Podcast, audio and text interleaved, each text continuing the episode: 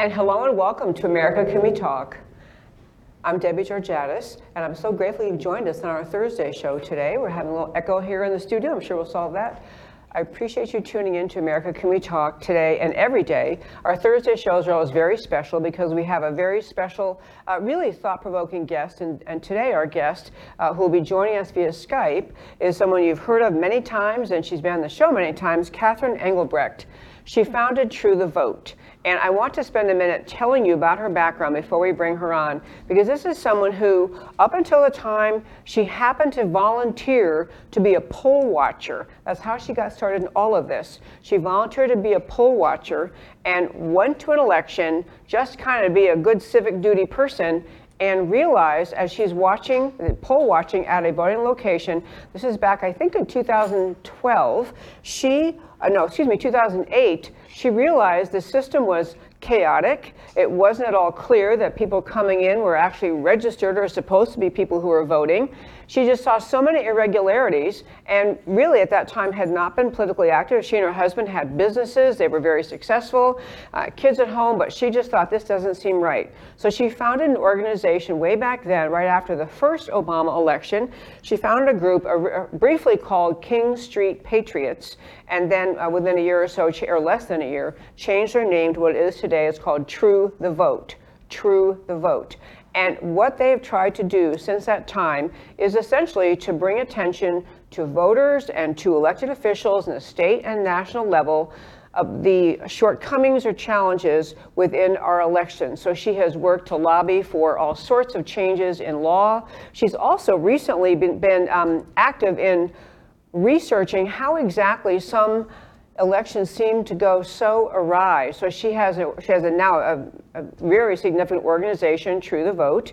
Uh, they monitor elections. They actually help to represent people who are being um, abused by the election system in a variety of ways. She has led investigations into all sorts of uh, apparent election fraud. And what we're mostly going to talk about today with her is how she and Greg, her um, now her kind of main uh, partner she works with, um, uncovered something related to a company, a corporation uh, doing business in America called Konnech. K O N N E C H, Konnech. And as they're looking into how exactly election uh, shortcomings or wrongdoing occurred, they came across this, com- this company called Konnech. We'll mostly be talking about them and their connection to China, and also the other, uh, they're, they're just an amazing organization. She has been relentless. And the other thing I'll quickly say before we bring her on is, if you remember, she was the one back early on that was complaining about the, I'm not complaining, it's a bad way to say it, she was calling to the attention of the public the way the Obama administration was mistreating people who were filing for, want to have what you know, nonprofits are entitled to have. They get IRS, they get a, a C3 or a C4 designation, they get a tax-free designation but her organization, because they were calling attention to so many wrong, so much wrongdoing, so many really nefarious actions in the world of election, they got special attention from many federal agencies coming down on her, her business, businesses she had with her husband. So uh, she has fought the fought uh, on behalf of election integrity and really just standing up for the everyday voter.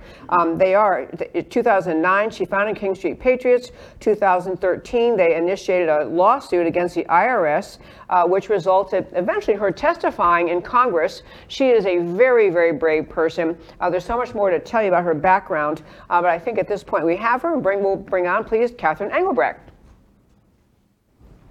And there she is. Hi, Catherine. Hey, Debbie. Thanks for having me.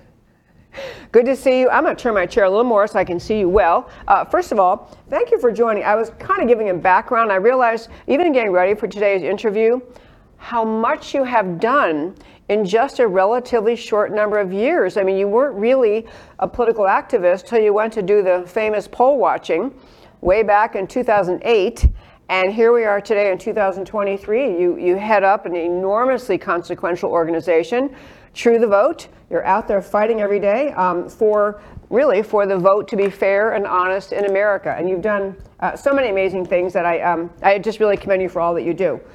So let's just start with this. Um, I looked at your website today, and you're talking a lot about Konnech. There's information about Konnech and the ongoing litigation. Take us back to early 2021 when you and I believe Greg Phillips unearthed information about what Konnech was doing with election data. Can you share that to start with? Sure. Well, it started because we were, um, and I have long been. Uh, let me start. Let me let me start even further back than that. I have long been concerned about the uh, prevalence of softwares being used in our in our state databases and in county databases that don't necessarily come to uh, standards around security and um, I'll just leave it at that security and, and, and compliance standards like there and there are many at the federal level that relative to elections must be followed as a as a matter of law that that that don't seem to comport with what's actually being used locally or even at the state level uh, for management of elections. With that said, we had been this True the Vote had been doing open records requests to understand more fully the types of softwares that were being used and came across uh, Konnech as one of those software providers. Uh, in in the in in just a few months after we began looking, we were notified. Greg specifically was notified by uh, someone that he had uh, worked with in the past on research that that this person had come across what appeared to be a trove of data in China that was related to election, American election workers and American elections broadly.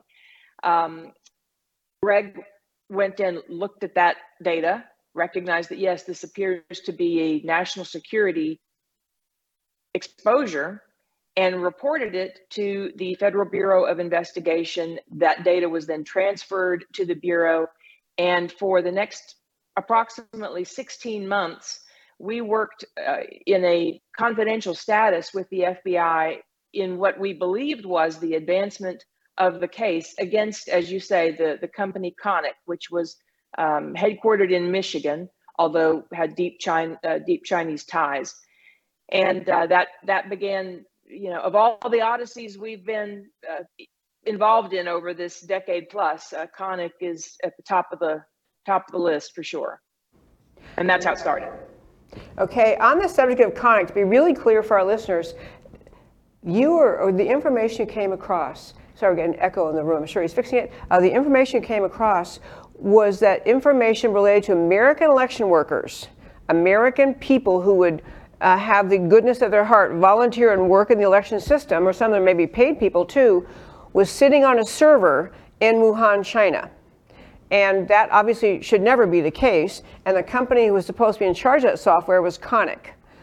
And so I'm moving forward now. So you let the FBI know, and well, I'm gonna leave the FBI out of that mostly, of this mostly today.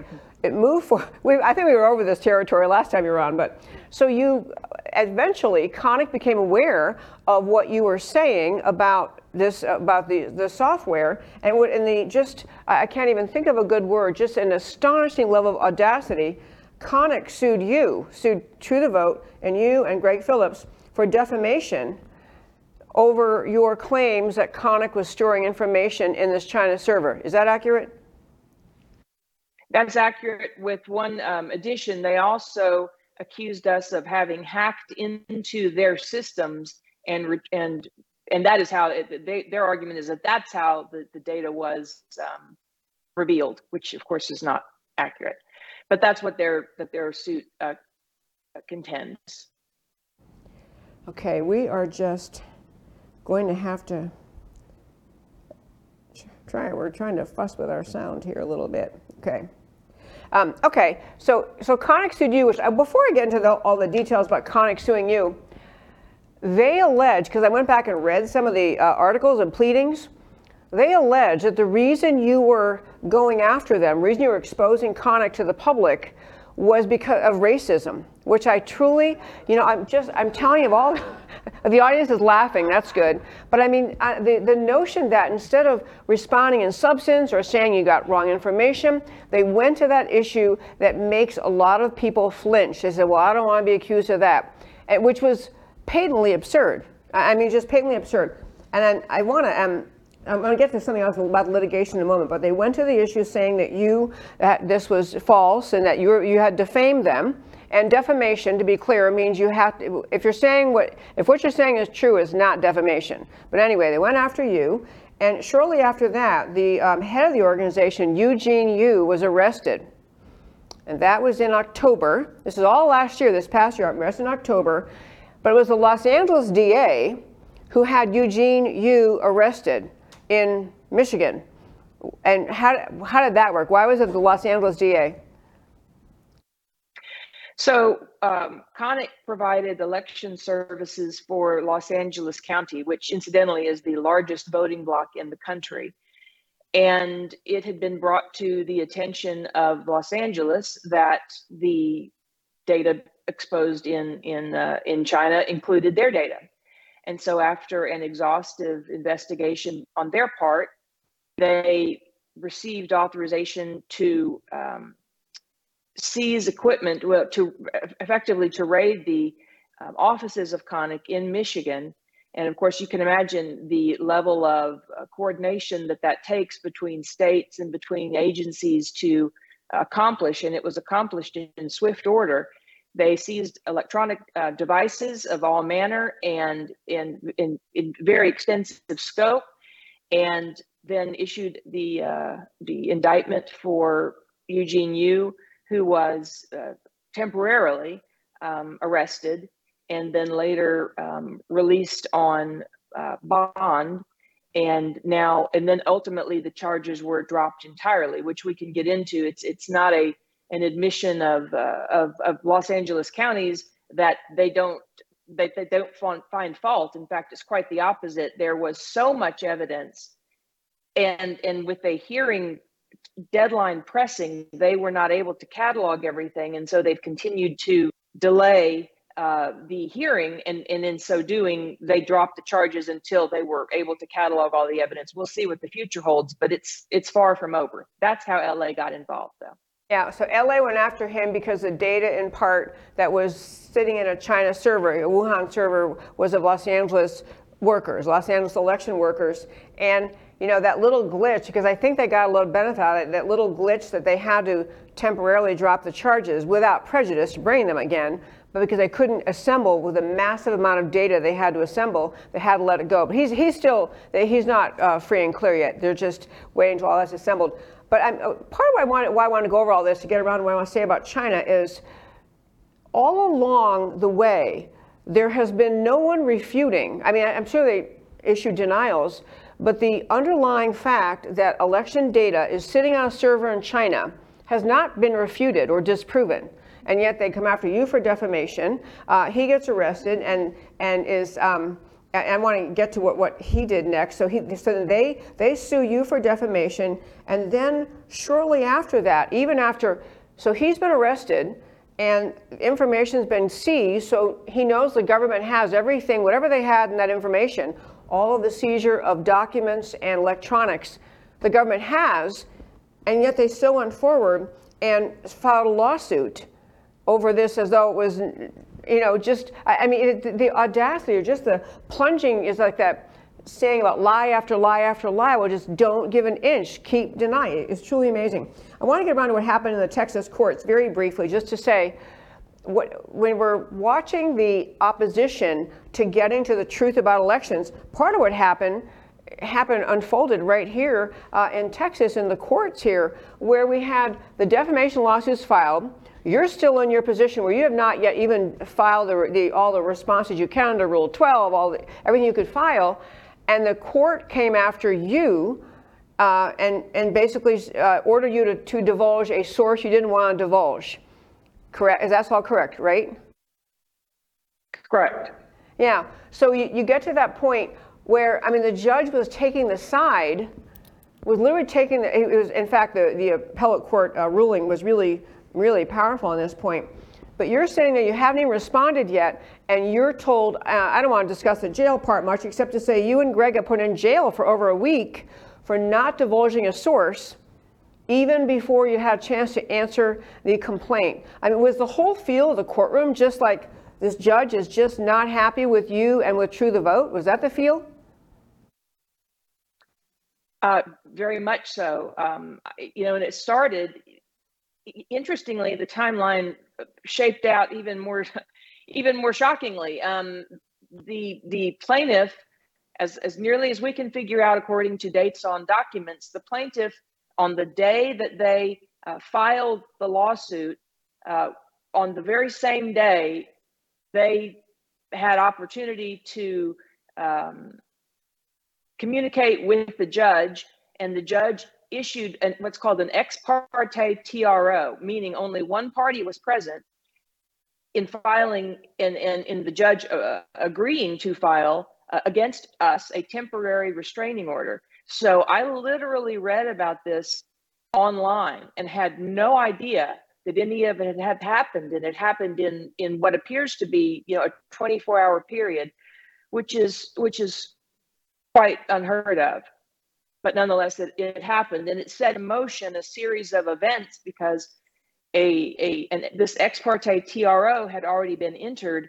The judge had really already made his mind up and um and because it involved technology that that's added a layer of complexity to the arguments that had already been shaped and shaded uh, inaccurately. So it, it's just been a very, very difficult situation. But now, as you as you well know, that judge has since recused himself, and we are in the court of a new judge that seems to be um, far more um, level, and we're just we're looking forward to to being heard fully.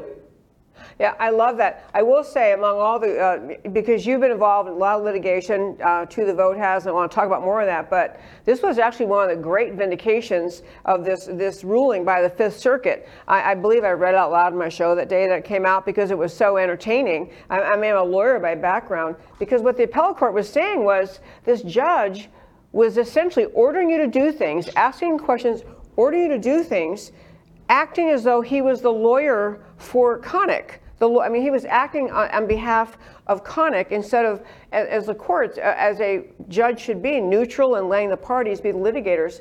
And it really struck me how much the uh, mentality has permeated so much in society that people in authority feel like the the, the higher position to take is that we don't want to talk about election fraud. We don't give it validity. We just, I mean, this judge, who was actually a, a Republican appointed judge, a federal judge, he acted as though he was pushing for Konnech. The one line that was so entertaining, there were several of them, but he had one of them. Um, he talked about the district court used a temporary restraining order, a preliminary injunction, and a civil contempt order to litigate the case on Konnech's behalf. I mean, that's really a very strong slam by the uh, uh, Federal Court of Appeals. They didn't mince words. They basically told him he was completely out of line, um, which I, I, was a good victory because I think that all this, all of the litigation I'm aware of that arises out of the concerns about election fraud, most people are finding the courts just don't want to go there. They don't want to hear it. They other cases have been filed and the courts find a procedural reason to dismiss it. So this is a really good signal from the Fifth Court, Fifth Circuit Court of Appeals, saying that we, you, you know, to the judge, you can't really litigate this. So, okay, so you moved on. Uh, I mean, I just, I found all that sequence um, truly, truly breathtaking. I love the Fifth Circuit. They vacated his contempt order, um, ordered you free, ordered you guys free. So then here you are, you're moving forward uh, in this Konnech litigation, and the, litigate, the other victory you got recently relates to trying to hold on to the evidence that Konnech, that was seized from Eugene Yu's company, Konnech, and I guess held in LA, in Los Angeles. So I, I love it. Just tell our listeners about that uh, order you recently won. Right. Well, so there is so much evidence that that LA County has had a challenge in getting it all properly inventoried, and so it's delayed led to many delays, month upon month upon month of delays. And it felt as though in these last few extensions in LA County that it was possible that the court may in fact decide to give the the evidence or give the the devices back into Konnech's possession. And it had been our experience across many fronts that they were not at all shy about destroying evidence. And, and in our filing uh, to the Houston federal court, we make very clear on with with affidavits and supporting documentation, in fact, how Konnech has destroyed evidence to this point. And so our our pleading, our emergency motion to the court was please make it make a make a motion make a statement, make a, a judgment clearly indicating that Konnech is not, if they do receive these devices back into their possession, that they cannot destroy them. And that emergency motion was granted. And um, now it, it will be in some way communicated to the Los Angeles County Court, and all of that's happening here over these next few days. The, the next hearing is scheduled between Los Angeles County and Eugene Yu. That's the that's the styling of that lawsuit. Eugene Yu being, of course, the, the CEO of Konnech. Um, that's that's scheduled for March the 13th. So next week we will see what the outcome was um, of of well maybe of the decision of the court. It could certainly be extended again, but our our greater concern was just that it would be preserved and that we would then have the opportunity to inv- uh, investigate and to look at the evidence as as we know it exists. Um, and one of our uh, affidavits provided in in the brief was of one of the forensic um, investigators that had been called in, and and they provided a full inventory list of every that had been taken. So we now know what we're looking for. It was just excellent. And actually, you know, it's a really interesting thing you're talking about how, because people are really interested in having election integrity and very involved in various aspects of trying to fight for it. One point they make, which I think is just irrefutable and very valid, everything about our election system should be transparent. It shouldn't be, especially at a private company, can hold on to election data, or in this case, information about election workers and in this case sent over to China, living in, a and and the American people, the, especially the people involved in the election system, have no access to review it. When you think about the importance of what the election, everyone involved in the election process, they are all playing a part in holding on to election integrity. If Konnech could even conceivably be deciding, if I get that data back, if I get those whatever information I can get back from the LA courts, and I could possibly erase it, delete it, change it, whatever they could do. I mean, it, it makes it impossible for Americans to have the transparency needed I mean, if any private company can do that. I mean, I just, I was struck by that argument because I'm hearing over and over now our elections have to be transparent. If you have somebody like Konnech who could destroy things, they're making it impossible to be transparent. Even they're hiding it from you or others is an indication they don't think they should have to be transparent. I, I absolutely agree. Uh, you know, certainly the, the privacy of, of, of who a voter chooses to vote for should be protected. But the process, the administration of elections, that should that should be as transparent as possible. Absolutely. Also, I thought it was interesting. You have a whistleblower now. You have a whistleblower from inside Konnech who's now left, and I'd love you to tell his story. Grant Bradley, I read his pleadings this morning. Grant Bradley, former employee, um, and actually, I'll, I will not spoil the story. Why don't you tell our listeners what Grant Bradley has to say about what occurred inside Konnech? Well, interestingly, Grant Bradley was a, as you say, was a, a an employee of Konnech's, and after he read of of the comments that myself and Greg Phillips were making about Konnech, his then employer, he began to do a little digging on his own and concluded that in fact we were accurate, we were correct. And when he brought this information for the time and the timing of it, all of this happened in such rapid fire, but uh, him bringing this information to Eugene Yu himself and confronting him about it, uh, Eugene Yu indicating that the proper course of action was to um, deny, deny, deny. Uh, don't be helpful. Don't be helpful in any in any way when the authorities showed showed up. And um, ultimately, uh, Grant decided to do just the opposite and to be very helpful to the authorities. And thank gracious for that. But in so doing, he was fired and now has a, a lawsuit filed against Konnech for wrongful termination and, um, and is very forthcoming in what Konnech was really doing, and that is that they were um, developing, maintaining, um, and observing all manner of election processes, all in China. The developers are in China. The the process itself, the the software itself, is all being worked from China, and and it's very important to note that in in Chinese in the country of China, let me say it this way in the country of China, any data that is held in country becomes the property of the Chinese government. That is, that is step one in understanding just how dangerous this situation is, because it, there is no question that that that is happening not just with this election data, but broadly across all manner of data that's that's being um, stored in country. And certainly in the case of elections, it's it's all the more troubling.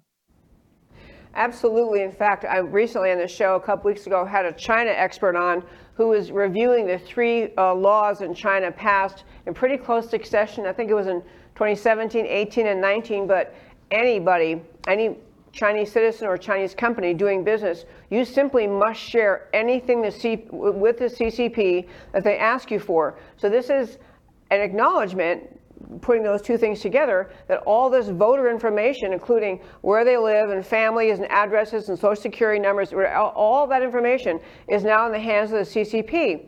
And I mean, the, the uh, connection there is, is really alarming. This Grant Bradley, uh, also, I love that he helps the court paint a picture of what it's like inside Konnech because he's saying, I was told you're supposed to lie about this, misrepresent this, don't ever admit this.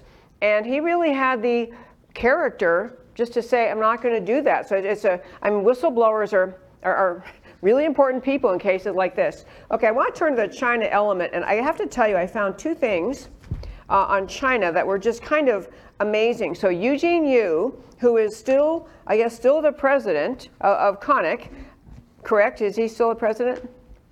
Not been fired? I believe okay. so, yes. Okay. Um, well, part of what the uh, defense coming out of his, the representatives of um, of Konnech, uh, this, the company spokesman said, is that Eugene Yu has, in his words, I will state clearly and unequivocally, neither Eugene Yu nor Konnech are in any way associated with the Chinese Communist Party. This is a statement by uh, Mr. I think it's Jay Goldberg, who is a company spokesman. And another data point about Eugene Yu, what a character he is, he actually was accepted into the Chinese Academy of Sciences, um, Hinhua Science and Technology Park, it's called the Park, in 2006. The Chinese government has financed, developed, and controlled that entity, the park, ever since. So he is, Eugene Yu, contractually obligated to follow the laws of the People's Republic of China and the rules of the park. In exchange, they provided Eugene Yu with money, software, and success beyond his wildest dreams. So he's still here in America. His company representative is telling the public, we have nothing to do with China or the CCP or the communists. I don't know what you're talking about. And yet Eugene Yu is that integrally involved with the CCP. So does that impact the way he carries on this company in your view? Uh, absolutely. Um, it's he's he's he's intimately involved with the goings on in China. It, it's staggering. I, I, find it staggering. In fact, this might be a good moment to do it. Um, I think I'll wait two more minutes till our radio listeners are back. They're on a little break right now. But I think this whole question about China's role uh, in America, I mentioned we had a China expert in the show a few weeks ago, and, and he was talking about the many ways in which China has invaded America through Confucius Institutes, um, ideologically uh, try, um, views itself to be at war with America. China says that, since has said that for decades. They think of themselves at war with America, and they work very hard to infiltrate our uh, government systems. We have people in government who are compromised by China. They're on a mission to really, um, ultimately, as many China experts will say, to take to become the world's single super single superpower, to replace America. So Chinese aggression in America is not just uh, a natural competition, it really is um, part and part. It, is a law. Everything they do here has to do with their ultimate goal to become uh, dominant over America. So, do you see? Did you have a sense yet of what you're looking at? Is is this part of the effort that China is doing in America? This how they're getting involved with our election process? Do you see that? Do you? A- a- Absolutely. I mean, Konnech didn't start with, with election software. They started with software used in public schools, then extended into the military, and now elections. So this is a very concerted effort, very broad in scope, and um, it's it's breathtaking.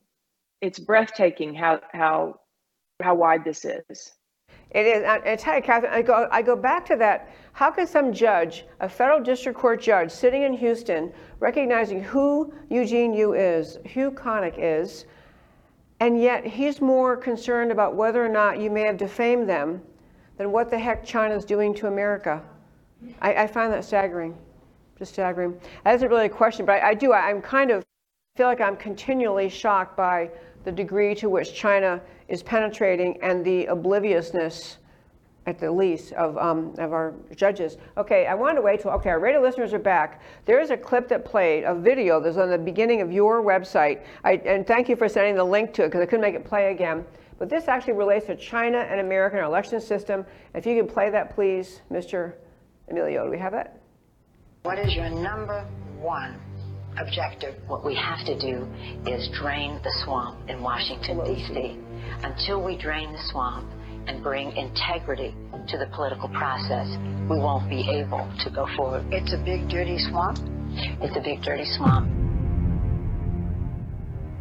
The CCP has long been able to influence U.S. politics and has historically tried to co opt both Republican and Democrat leaders. China is one of the freest societies in the world. This time around, the CCP made no secret of its preference. What they, what they said is China would prefer Joe The Biden. rising China is a positive development. They're not bad folks, folks. They're, they're, they're not they're competition for us.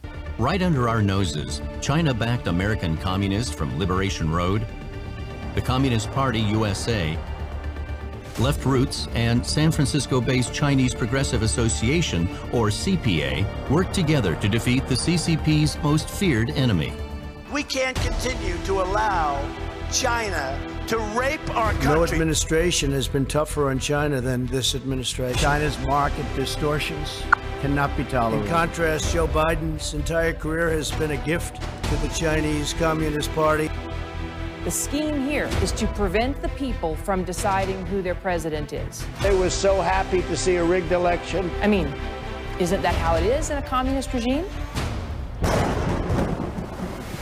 A terrorist attack on the U.S. Cap by the MAGA terrorists. MAGA terrorists. The terrorists. Terrorists. Trump terrorists. Domestic terrorists. Domestic terrorists. Domestic terrorists. Rudy raided. Agents seized Giuliani's electronic devices. Four devices. Trump aides who were hit with subpoenas have a deadline of this Thursday to comply. criminal referral. Former Trump advisor Steve Bannon has been indicted by a grand The jury. The Justice Department has received a criminal contempt referral for Mark Meadows. They intercepted me getting on the plane.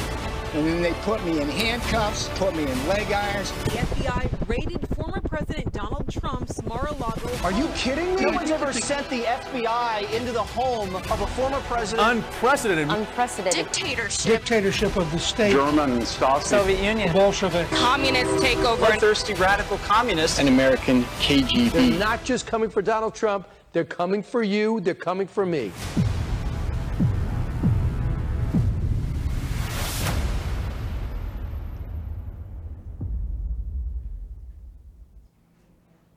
Catherine, that is an awesome video.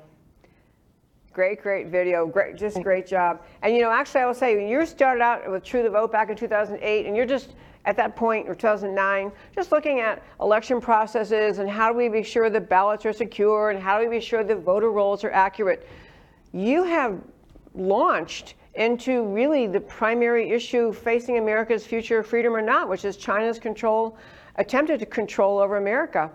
It's quite a staggering uh, leap you've made in 15. It really is. It's quite amazing.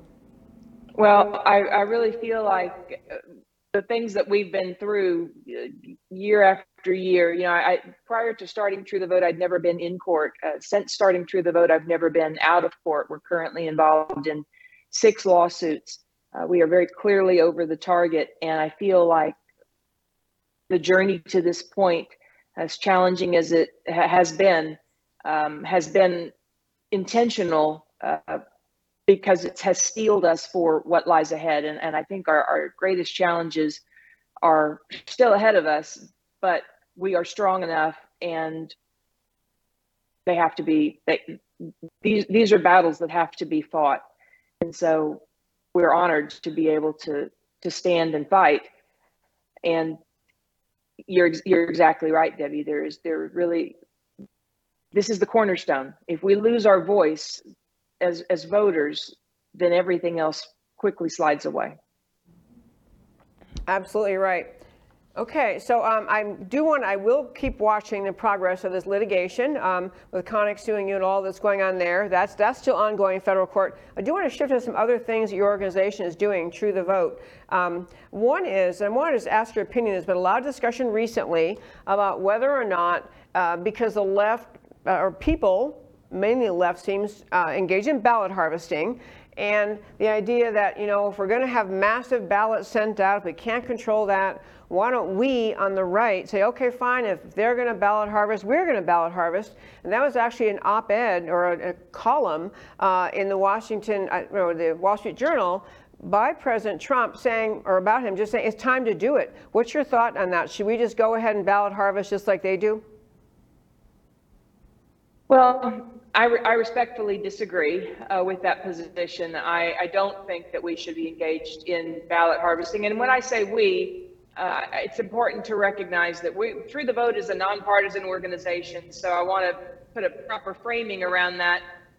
But it can't be denied that you have uh, Democrats engaging in ballot harvesting and now Republicans uh, seeming to, to indicate that that's going to be their strategy to go into 2024. As a practical matter, I, it, will, it won't work um, for this reason. The Democrats, for generations, have walked in community with their constituents and have developed a, a, a process, a, a, an, an acceptance, um, a standard operating procedure around going to select communities and picking up ballots. I don't think that that same dynamic exists on the right. I certainly can say that the that the right uh, has not engaged in walking in community with its constituents. Um, the left is pervasive in our culture. The right is not. Uh, the right has, in my opinion, relied upon the fact that America for a long time has been sort of a center right country. And so they just get the benefit of, of, of the vote that generally breaks their way uh, because of the, the, shared values that for a long time our country held to about uh, the the belief in the opportunity that America provided, the, the shared goal for the future of this country. But over these last few years, that cultural fabric has really been ripped ripped apart. And so I think it is essential that that the right begin to follow in in to some degree the the, the the footsteps of where the the left has made such progress, and that is walking the lives of, of the people whose vote you are courting. Uh, be be there when they want that stop sign put up on the corner in their neighborhood. You know, be there in in special interest organizations that are really focused in and and working not not just to advance an issue but to make sure that that those same people that they're messaging to are registered to vote and then are voting um, the, the left comes together in force during election time and all of those special interest groups focus on one thing and that is getting the vote out the right doesn't have any such organization effort. And so that alone, I think, will would prevent a successful execution of ballot harvesting because there's just there's just not the network in place. Um, but beyond that, I think that the the spirit of the right of center voter is not going to be one that's going to be quickly willing to cede their ballot to someone. They're going to want to vote it themselves. I think that time would be much better spent by by the right in looking at uh, who they can mob. Don't you know? Don't try to mobilize the the, the ones that, that that they can count on, but go and and reach out to those sections of the community that maybe they haven't messaged to in a while and encourage them and be a part of, of what they're going through because the message of liberty wins but you have to make the message you can't take it for granted and so time will tell uh, you know i'm not part of the republican party I, I don't have any sway with them i you know my opinion matters very little i'm sure but i i absolutely disagree that uh, attempting to ballot harvest is going to give them re- the results they think. I, I, I don't see it happening. You know, it's an amazing thing too. We use the term ballot harvesting. I probably didn't ask the question well because, you know, it's one thing to say that you would massively mail out ballots where, where no one had requested one. It's different if you have a, you know, you've requested a ballot because you know you're relative is invalid or you know you're going to be uh, off, you know, out of the country due to military service. So it's a, a requested ballot sent to you. But the mail-in ballot process, the ballot harvesting happened in combination with the massive mailing out of ballots. Many people, they made little uh, postings about it on Facebook. Look, I got five at my house. I mean, just massive over mailing and inherent in that mail-in ballot process, as was in 2000 Mules, the film that you, that Dinesh D'Souza made with your, uh, your input and, and Greg Phillips' input. It really seemed to feature knowingly gathering many ballots with no clear idea to whom they were tied. It was just ballots out there available and, and, and turned in. And anything that convinces any voter of either political party to think, the best way to win is to cheat you know, through ballot harvesting. Just gather a bunch of ballots and get them in there. You really are just destroying the integrity of the whole system. Then it's not a ballot at all. It's who can who can collect more stray ballots someplace and get them filled out and shove them in a box. So if you were designing, I do want to talk about ERIC before I uh, get too far, but so if you were designing a system, if you got to be in charge of that, would we? Would you pretty much try to eliminate? Uh, would you go for just paper ballots only? Would you go for day of voting? Would, uh, what were the main, the key features you would do if you got to design the election system?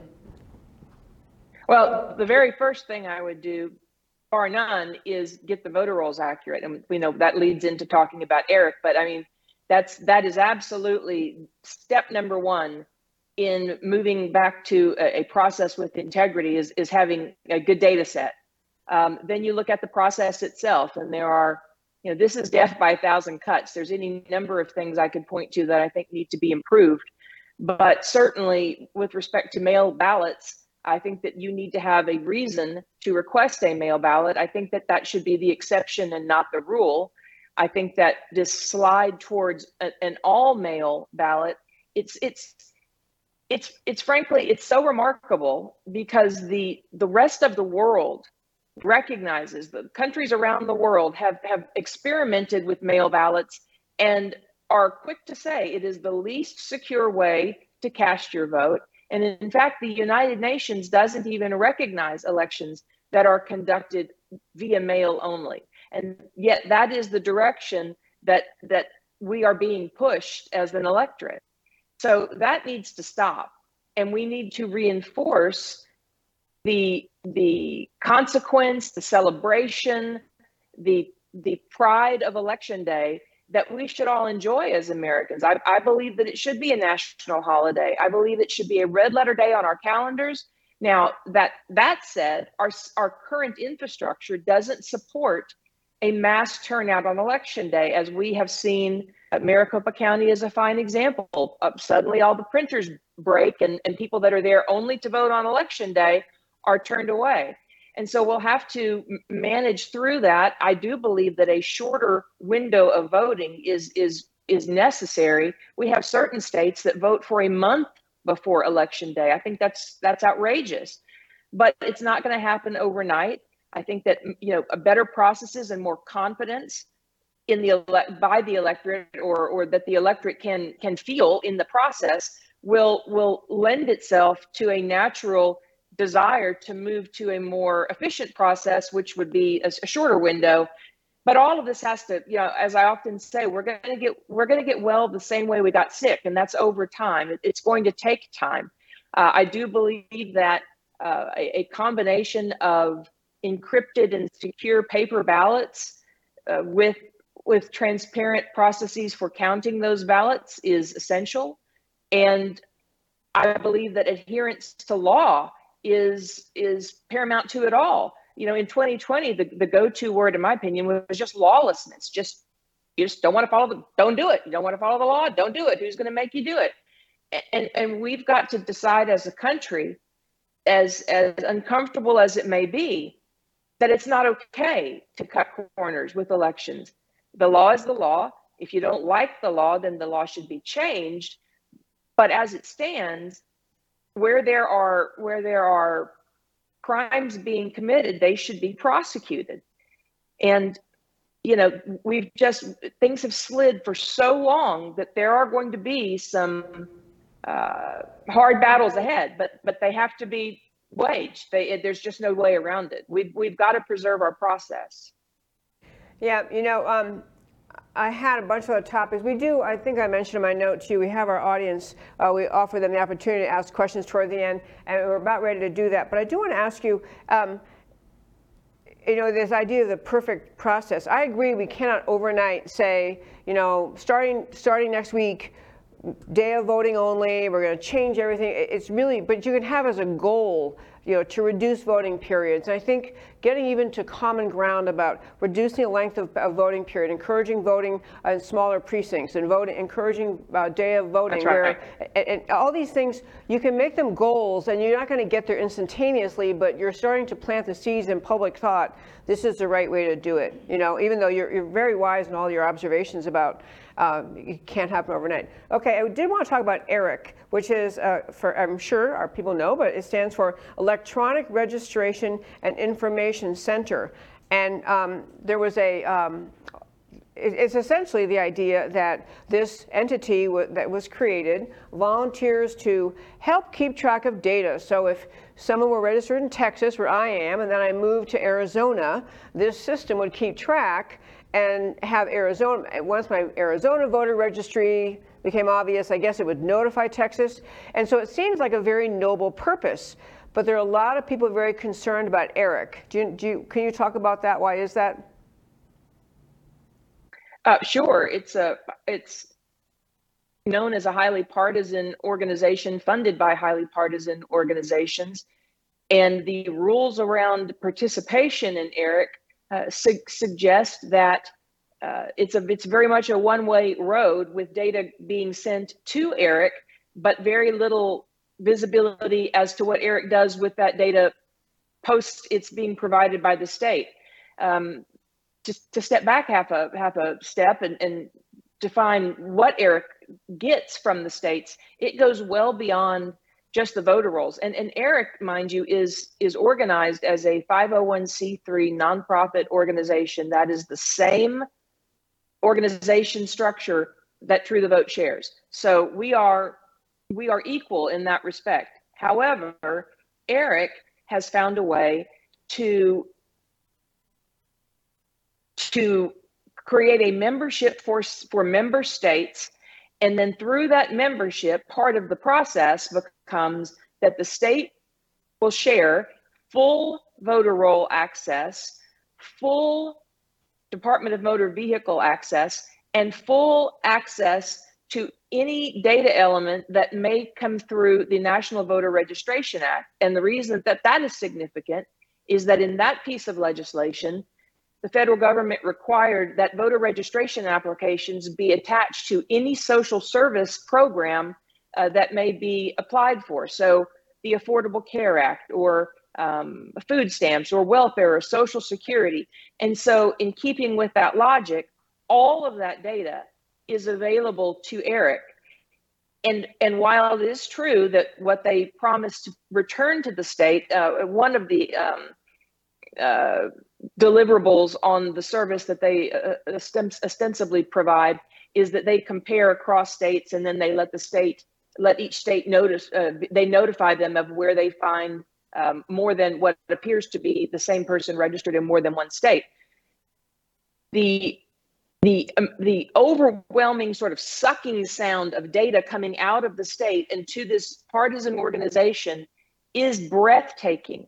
There is no way there's no way i'll just leave it at that that that true the vote would ever get anything close to that level of, of data availability. Uh, and, and trust me when i tell you we have asked and it's it's it's only for eric. And eric's rules make it very very clear that once that data is shared with eric that it cannot be shared with anyone else with any other organization. It's no longer available for even elements that were uh, previous to being provided to Eric may have been eligible for open records review. Once it's shared with Eric, anything that Eric shares back with the state is not open for open records.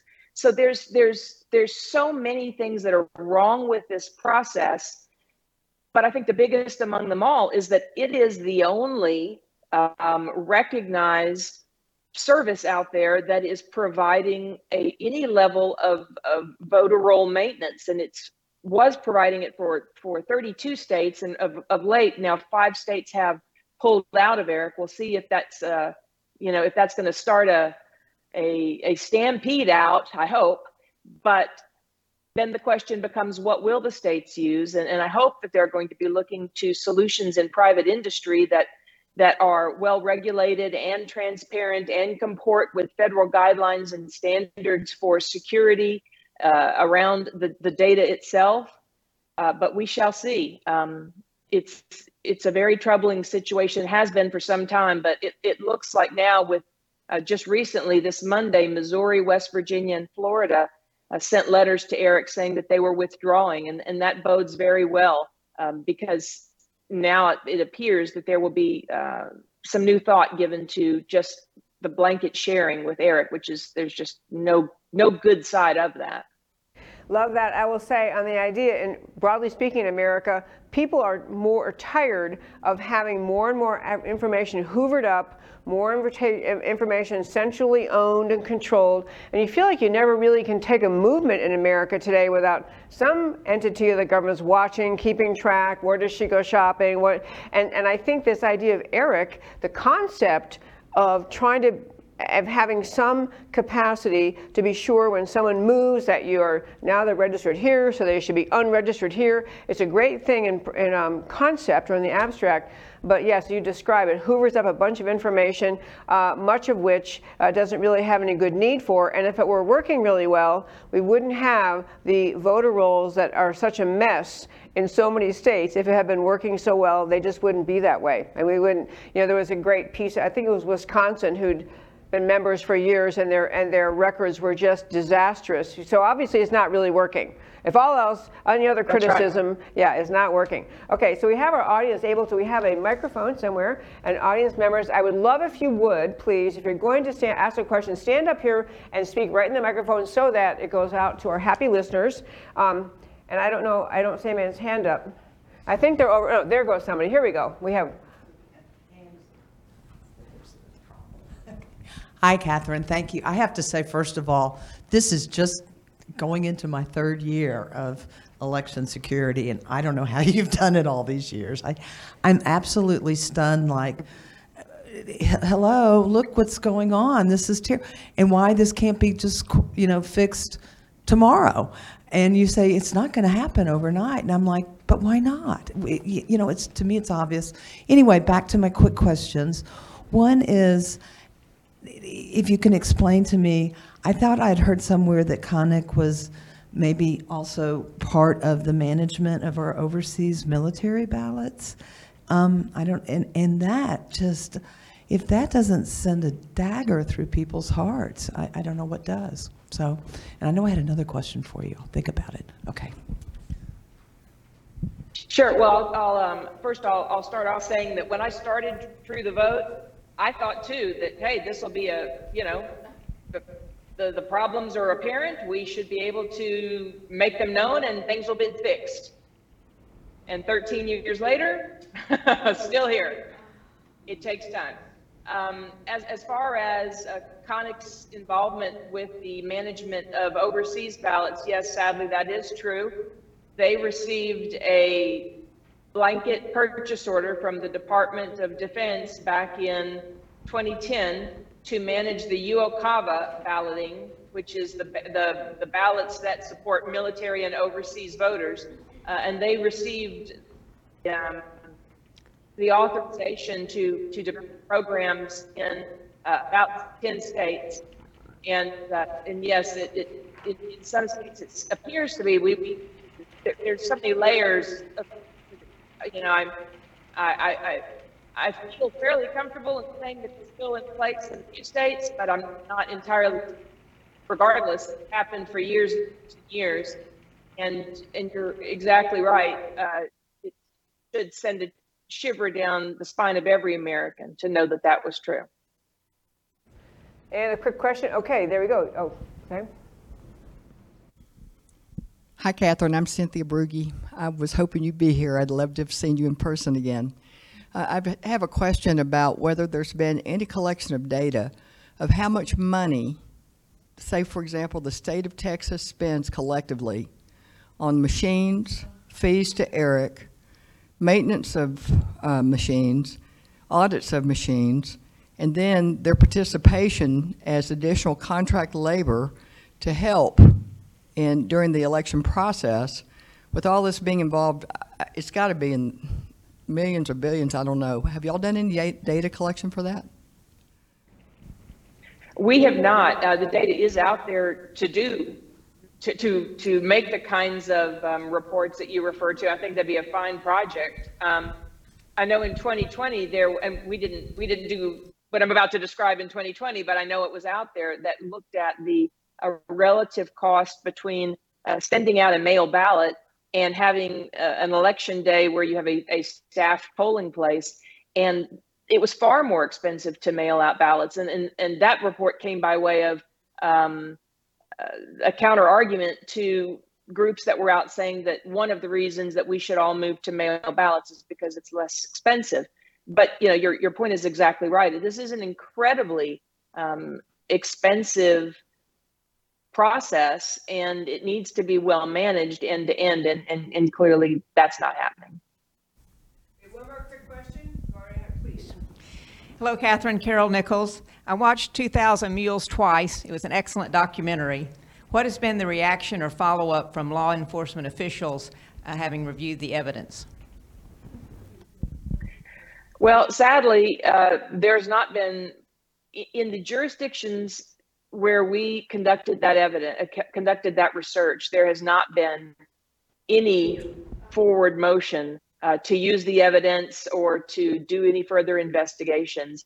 Um, you know, in hindsight, we would have we would have handled it very very differently. What we when we started trying to share this evidence, we thought that the, the appropriate path would have been to go to attorneys general and and that level uh, because of and, the FBI we also shared the information with um, because it was at that level we we felt like what we were seeing was coordination uh, between uh, certain of these, you know, clearly you can see the the the organized effort because of the devices that we were monitoring, which we don't really get into this in, in the movie or didn't, but devices that were involved in um, what appeared to be this frequency, this this outrageous frequency of Dropbox visits in in certain states would then move on to other states and and exhibit the same type patterns. So we, we thought that this was something that should have been looked at at the highest possible level because it,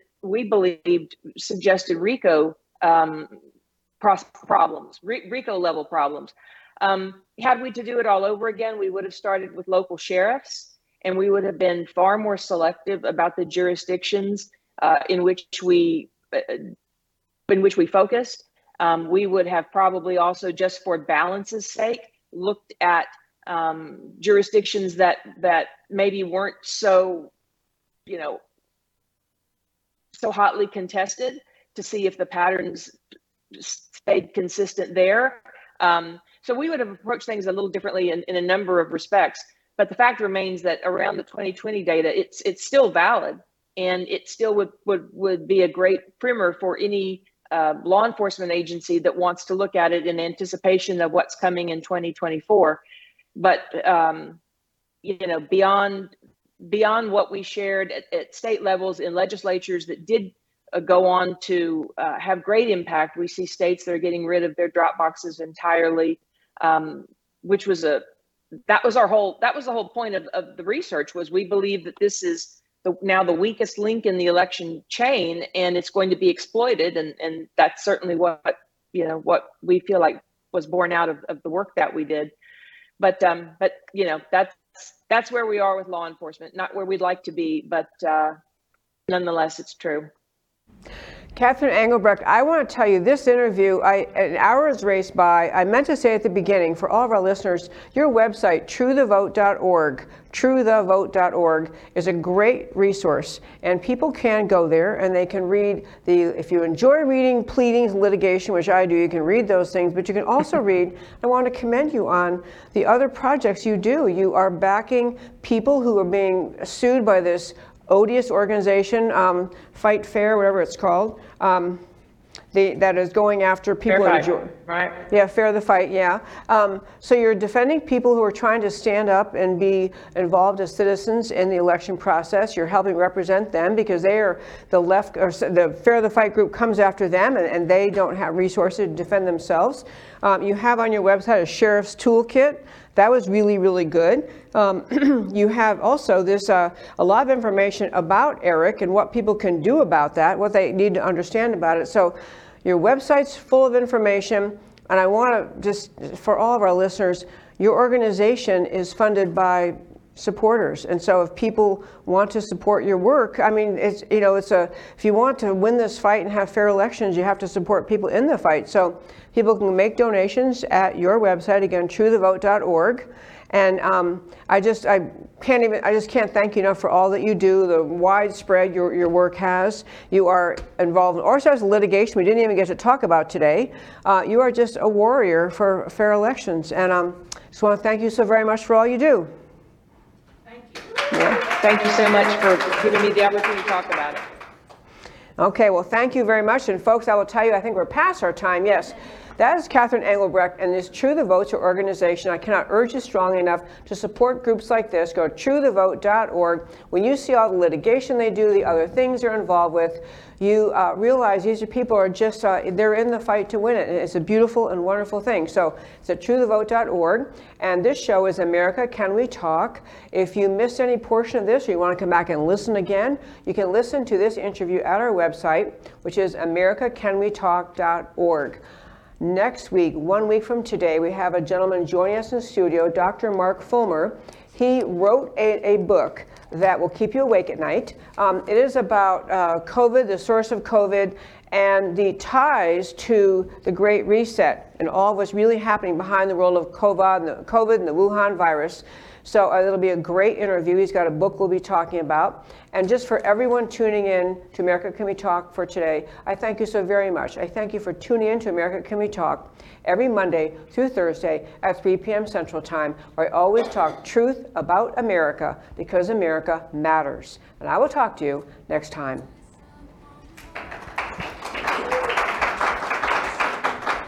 America,